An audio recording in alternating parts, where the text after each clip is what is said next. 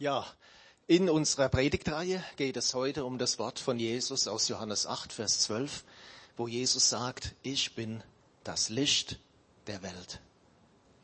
Und Licht hat ja in der Bibel eine ganz besondere Bedeutung. Das sehen wir schon in der Schöpfung. Was war das Erste, das Gott mit seinem Wort in Existenz gerufen hat? Das Licht. Es heißt, Gott sprach, es werde Licht und es Wartlicht. So Gott redet etwas, er spricht etwas und es kommt in Existenz. Und das ist auch für uns so ungeheuer wichtig. Und du sagst jetzt vielleicht, warum? Ich bin doch nicht Gott. Das stimmt. Aber du bist nach seinem Ebenbild geschaffen. Und auch unsere Worte haben Macht. Unsere Worte haben ein ein innewohnendes Potenzial, sich zu verwirklichen, zum Guten oder zum Schlechten. Und wenn wir gute Dinge aussprechen, biblisch basierte Dinge, insbesondere da, wo Gott uns Autorität gegeben hat, ja, was ein Ehemann über seine Frau ausspricht, was Eltern über ihre Kinder aussprechen, was ein Pastor über seine Gemeinde ausspricht. All das wird seine Wirkung nicht verfehlen. Aber zurück zum Licht. Ähm, das Besondere an dieser Stelle aus 1. Mose 1, ich weiß nicht, wer von euch das eigentlich schon mal entdeckt hat. Ähm, die Sonne war zu diesem Zeitpunkt noch gar nicht erschaffen. Das war nämlich erst am vierten Tag. Also da muss es noch eine andere Lichtquelle gegeben haben. Und wir merken schon, Licht und Finsternis haben in der Bibel eine viel größere Bedeutung als nur eine rein physische. Und ich habe mal geschaut im Neuen Testament, wo finden wir da so das Wort Finsternis, um damit mal zu beginnen. Matthäus 4, da heißt es, das Volk, das in der Finsternis lebt. Also Finsternis, Dunkelheit kann über einem ganzen Volk, über einer ganzen Nation sein. Und ein denk für uns griffiges, nachvollziehbares Beispiel ist die Zeit des Nationalsozialismus. Welche Finsternis war geistlich gesehen, da über Deutschland, über unserem Land.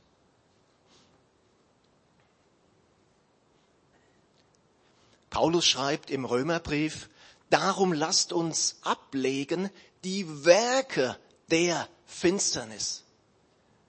Also es gibt offensichtlich Werke der Finsternis, die wir tun können und die uns wie so ein Kleid, wie so ein Kleidungsstück umgeben können. Und es geht sogar noch weiter im Epheserbrief, da schreibt er, denn ihr wart früher Finsternis. Also in uns selbst kann es finster sein. Wir selbst können Finsternis sein. Und wenn du jetzt sagst, Mensch, diese, diese Finsternis, die scheint ja in ganz vielen Bereichen präsent zu sein. Und die scheint ja auch einen ganz großen Einfluss, eine Macht zu haben. Und dann liegst du genau richtig, denn das ist das, von dem Paulus auch schreibt. Er schreibt, wir haben nicht gegen Menschen aus Fleisch und Blut zu kämpfen, sondern gegen Mächte und Gewalten gegen die Weltherrscher dieser Finsternis, gegen die bösen Geister in den himmlischen Bereichen. Und ich glaube, wenn ich das mal so offen sagen darf an dieser Stelle, ich glaube, wir Christen sind da manchmal unglaublich naiv und verstehen gar nicht, dass wir mitten in einem Kampf sind, einem geistlichen Kampf. Du sagst jetzt vielleicht, Markus, lass mir mal die, die Ruhe mit einem Kampf. Ich will davon nicht viel, viel wissen und dann, dann lassen die mich auch schon irgendwie in Ruhe. Äh, das Problem ist, das funktioniert nicht. Das funktioniert nicht. Es gibt geistliche Mächte, die deine Ehe zerstören wollen, die deine Familie zerstören wollen. Es gibt geistliche Mächte, die dich in körperliche, seelische Krankheit hineinbringen wollen oder drin halten wollen. Es gibt geistliche Mächte, die alles dran setzen werden, damit du nicht in die Bestimmung hineinkommst, die Gott für dich hat.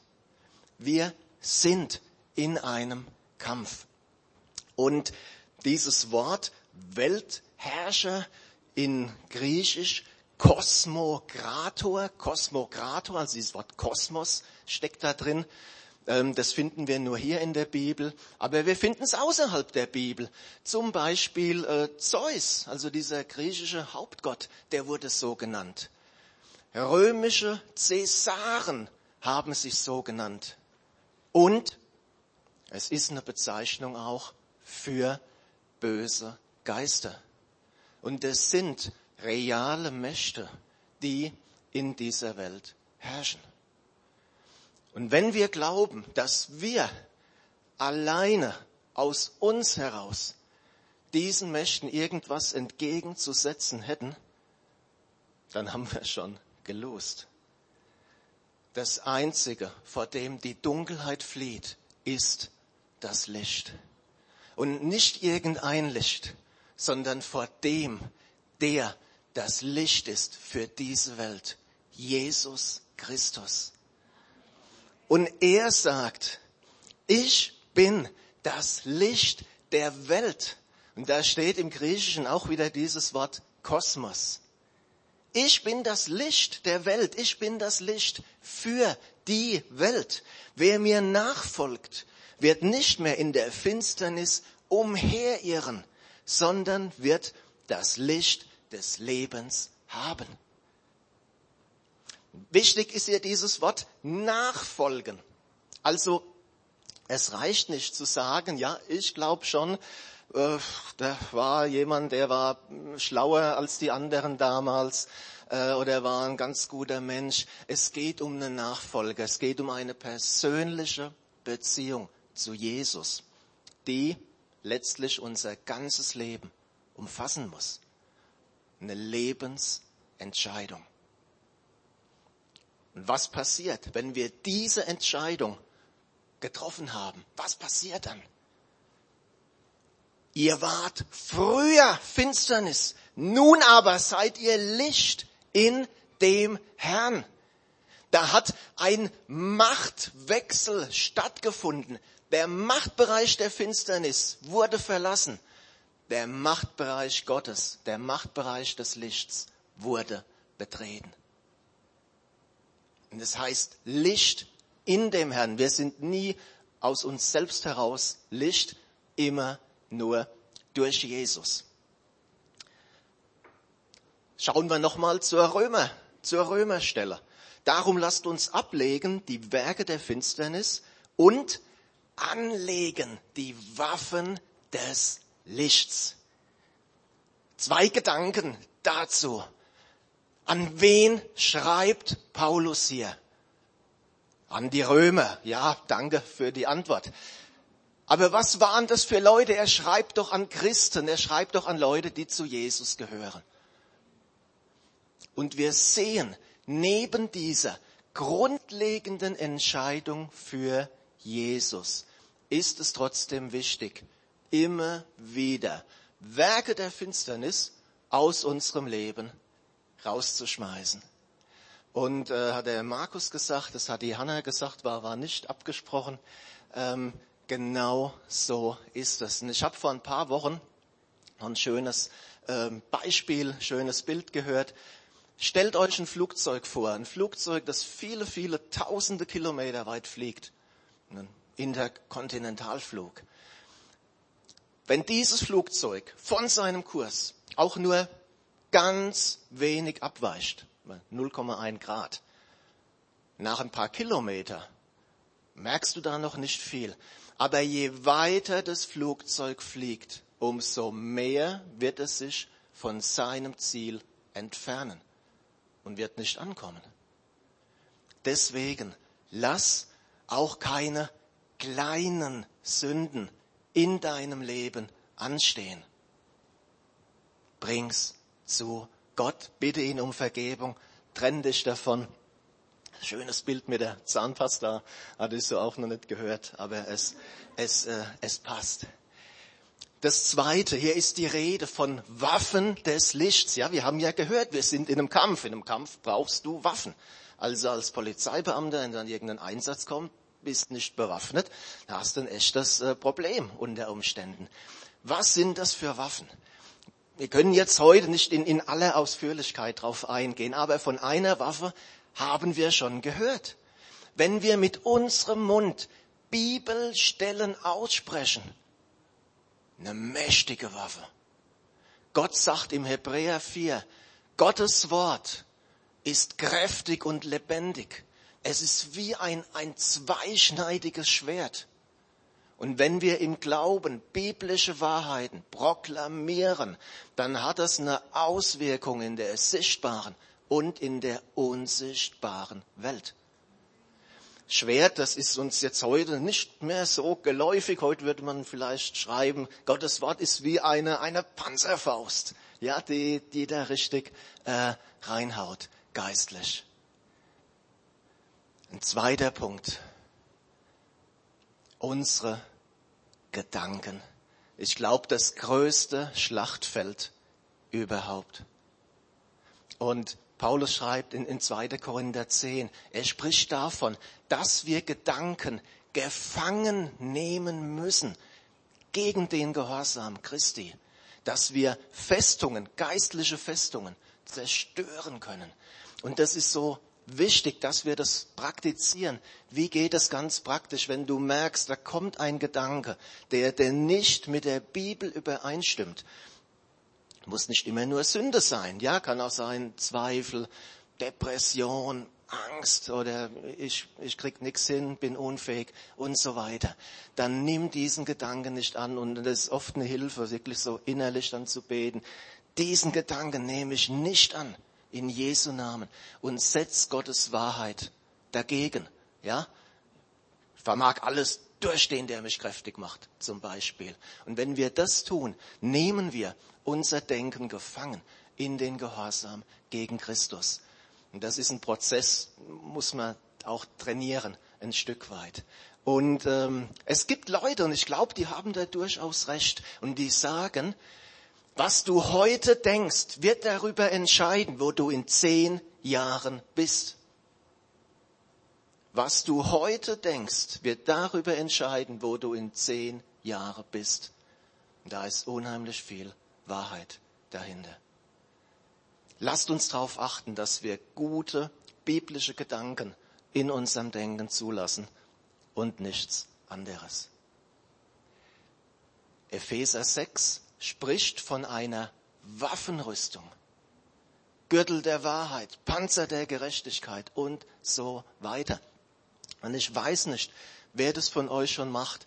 Wenn nicht, mein Rat, zieh diese Waffenrüstung jeden Tag an.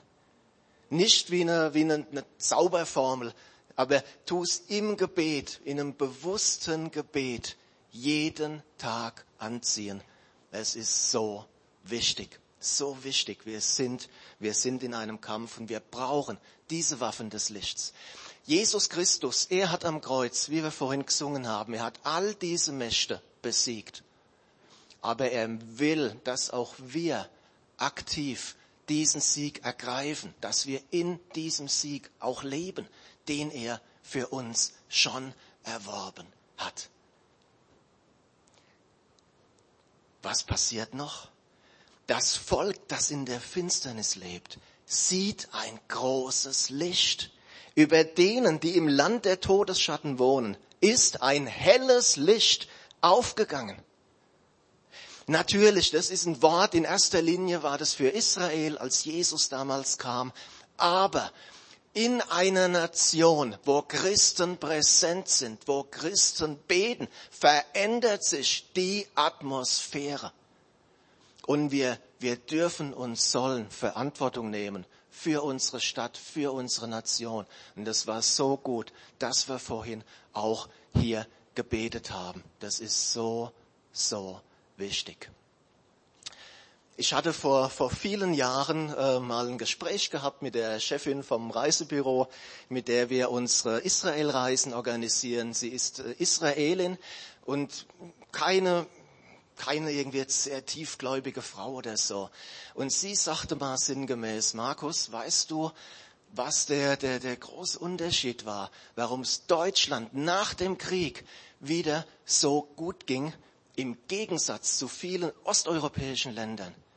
Sie sagte, Deutschland hat versucht, das Unrecht wieder gut zu machen. Und es war für mich so äh, erstaunlich, diese Frau, die jetzt nicht so riesig viel mit Glauben am Hut hat, dass sie diesen klaren Zusammenhang zwischen Buße und Segen über eine Nation erkannt hat. Genauso genauso ist es auch. Und es gibt noch eine Stelle, die ist ganz ähnlich wie Johannes 8,12, nur mit einem ganz kleinen Unterschied. Da heißt es nämlich, ihr, wir, ihr seid das Licht der Welt. Und nein, es ist kein Fehler in der Textüberlieferung. Matthäus hat sich hier auch nicht vertan. Jesus hat sich auch nicht versprochen. Er meint das wirklich so. Er meint es wirklich so. Wir sind durch Jesus ein Licht für diese Welt. Und da steht auch wieder das Wort Kosmos. Also wir merken, wie das zusammenhängt. Wir sind durch Jesus ein Licht für diese Welt. Ich fasse nochmal kurz zusammen. Auch wenn wir zu Jesus gehören, gibt es Werke der Finsternis, die wir aus unserem Leben rausschmeißen müssen. Und wenn dich da heute was angesprochen hat, es wird unabhängig voneinander, wir haben nicht vorhin da gesessen und uns das ausgeknobelt, dreimal erwähnt. Wenn dich da was angesprochen hat und welche Werke das sind, wissen wir selbst am besten. Dann lass es nicht anstehen. Nimm dir heute noch Zeit. Geh zu Gott, geh zu Jesus und bring diese Dinge in Ordnung. Und ist manchmal eine Hilfe, Dinge auch offen auszusprechen vor der sichtbaren und vor der unsichtbaren Welt. Das hat nochmal eine besondere Kraft. Und wenn es dir eine Hilfe ist, wir werden nachher gerne auch für dich da beten. Lass, lass da nichts, lass da nichts anstehen. Denkt daran, wir sind in einem geistlichen Kampf und wir brauchen diese Waffen, die Gott uns gibt. Was für mich eine riesengroße Hilfe war, war einfach schon mal so diese Zusammenhänge zu verstehen. Ja, äh, war alles doch in Ordnung. Warum haben wir auf einmal jetzt Streit? Ah, am Sonntag ist die Predigt. Jetzt Beispiel, wie wir hatten. Wir hatten keinen Streit, aber ihr versteht, was ich meine. Ja, es, es geht nicht darum, alles zu vergeistigen. Ja, für manche äh, ist es dann ein Reden Gottes, wenn in der Straße äh, drei statt fünf Autos äh, parken. D das meine ich nicht. Und ich denke, das ist auch geistlich nicht gesund. Und es geht auch nicht darum, jetzt überall hinter jeder Ecke den, den Teufel zu sehen. Aber wir sind in einem geistlichen Kampf. Und lass nicht zu, lass nicht zu, dass unsere westliche Kultur dir den Blick für diese geistlichen Zusammenhänge raubt. Ganz wichtig. Und auch wir sind das Licht für die Welt. Die Grundlage von all dem ist aber, dass Jesus selbst unser, unser Licht ist. Und wir haben gehört, da bedarf es einer klaren, einer klaren Entscheidung. Und da will ich gerne auch ein sehr persönliches Zeugnis geben. Einige von euch, die, die wissen das schon. Ähm, wir leben ja, haben ja mit unserem Vater zusammengelebt, Mehrfamilienhaus, er im Erdgeschoss, wir im ersten, im ersten OG. Und Vater 82, also schon schönes Alter, aber total fit, ja, total fit, Sport gemacht, äh, ins Ausland gefahren, Garten gearbeitet und so weiter. Also richtig fit, wirklich richtig im, im Leben. James kennt ihn auch, war noch Fußball ähm, im Fußballstadion letztes Jahr. Und am Dienstagabend war ich bei ihm noch in seiner Wohnung. Wir haben kurz noch miteinander gesprochen, haben noch kurz gebetet, wie wir es oft gemacht haben. Und Mittwochmorgen komme ich runter und er liegt tot in seinem Bett. Er liegt tot in seinem Bett. Und es sind einfach zwei Sachen, die ich hier gerne weitergeben möchte, die mir nochmal so wichtig wurden. Das erste ist, du weißt nicht, wann du eine Person zum letzten Mal siehst. Du weißt es nicht. Und wir hatten ein paar Tage vorher ein Gespräch gehabt, das war ihm sehr wichtig, ähm, dass wir nochmal über ein paar grundlegende Dinge sprechen. Und das war so ein gutes Gespräch ähm, ohne Konflikte und, und wesentlich mit dazu beigetragen. Hört mal zu, war ein Traum, den Susita einige Zeit vorher hatte und an den ich mich vor diesem Gespräch erinnerte. Und das hat mit dazu geführt, dass dieses Gespräch so gut war. Und er hat mich an dem Abend dann noch um einen Gefallen gebeten. Und ich bin so froh im Nachhinein, ja, ich nicht gesagt habe, hier, Vater, lass mir mal die Ruhe, ich habe genug zu tun. Und nein. Und ich bin Gott im Nachhinein so dankbar, wie er das alles geführt hat. Und bitte denkt daran, ihr wisst nicht, wann ihr eine Person zum letzten Mal seht. Das zweite ist, auch wenn der Vater seinen Glauben jetzt nicht so, sagen wir mal, in der Art jetzt gelebt hat, unbedingt wie Susita und ich, er hat eine klare Entscheidung für Jesus getroffen. Er hat sich taufen lassen vor einigen Jahren, wie sich das gehört, im Jordan, in Israel. Und, und wir wissen, wir werden ihn wiedersehen. Und wir können sagen, wie Paulus, wir sind traurig, aber nicht ohne Hoffnung. Und das ist der, der zweite Punkt. Schaut mal, der Vater, jetzt sagt vielleicht einer 82, hey, ja, super altern, das stimmt. Aber ich sag's nochmal, der Mann war fit. Und bitte, ich will nicht äh, niemand beleidigen, ich glaube, der war fitter als ziemlich viele hier in dem Raum. Ja, und mit wem du redest, jeder sagt, das, das darf nicht wahr sein, das, das glaube ich nicht. Wie kann das passieren? Und das ist der zweite Punkt. Keiner weiß, wann seine letzte Stunde gekommen ist. Und wenn du diese klare Entscheidung für Jesus Christus noch nicht getroffen hast, schieb's nicht hinaus. Schieb's keine Stunde, schieb's keinen Tag hinaus. Es könnte zu spät sein. Und auch da wirklich die Einladung, wenn du das im, im Herzen fühlst, Gott spricht dich an. Wir werden nachher gerne gemeinsam mit dir dafür beten. Denn das ist das Allerwichtigste, dass wir uns einmal in der Ewigkeit wiedersehen. Das Leben hier ist vergänglich, die Ewigkeit ist ewig. Übrigens, da wird es ganz ähnlich sein wie am Anbeginn der Schöpfung. Johannes, er, er sah in der Vision, er sah die, die Vollendung, des neue Jerusalem. Und er sagt, die Stadt braucht als Lichtquelle weder Sonne noch Mond. So wie am ersten Tag der Schöpfung. Denn in ihr leuchtet die Herrlichkeit Gottes und ihr Licht ist das Lamm, Jesus Christus. Und er ist auch unser Licht. Amen.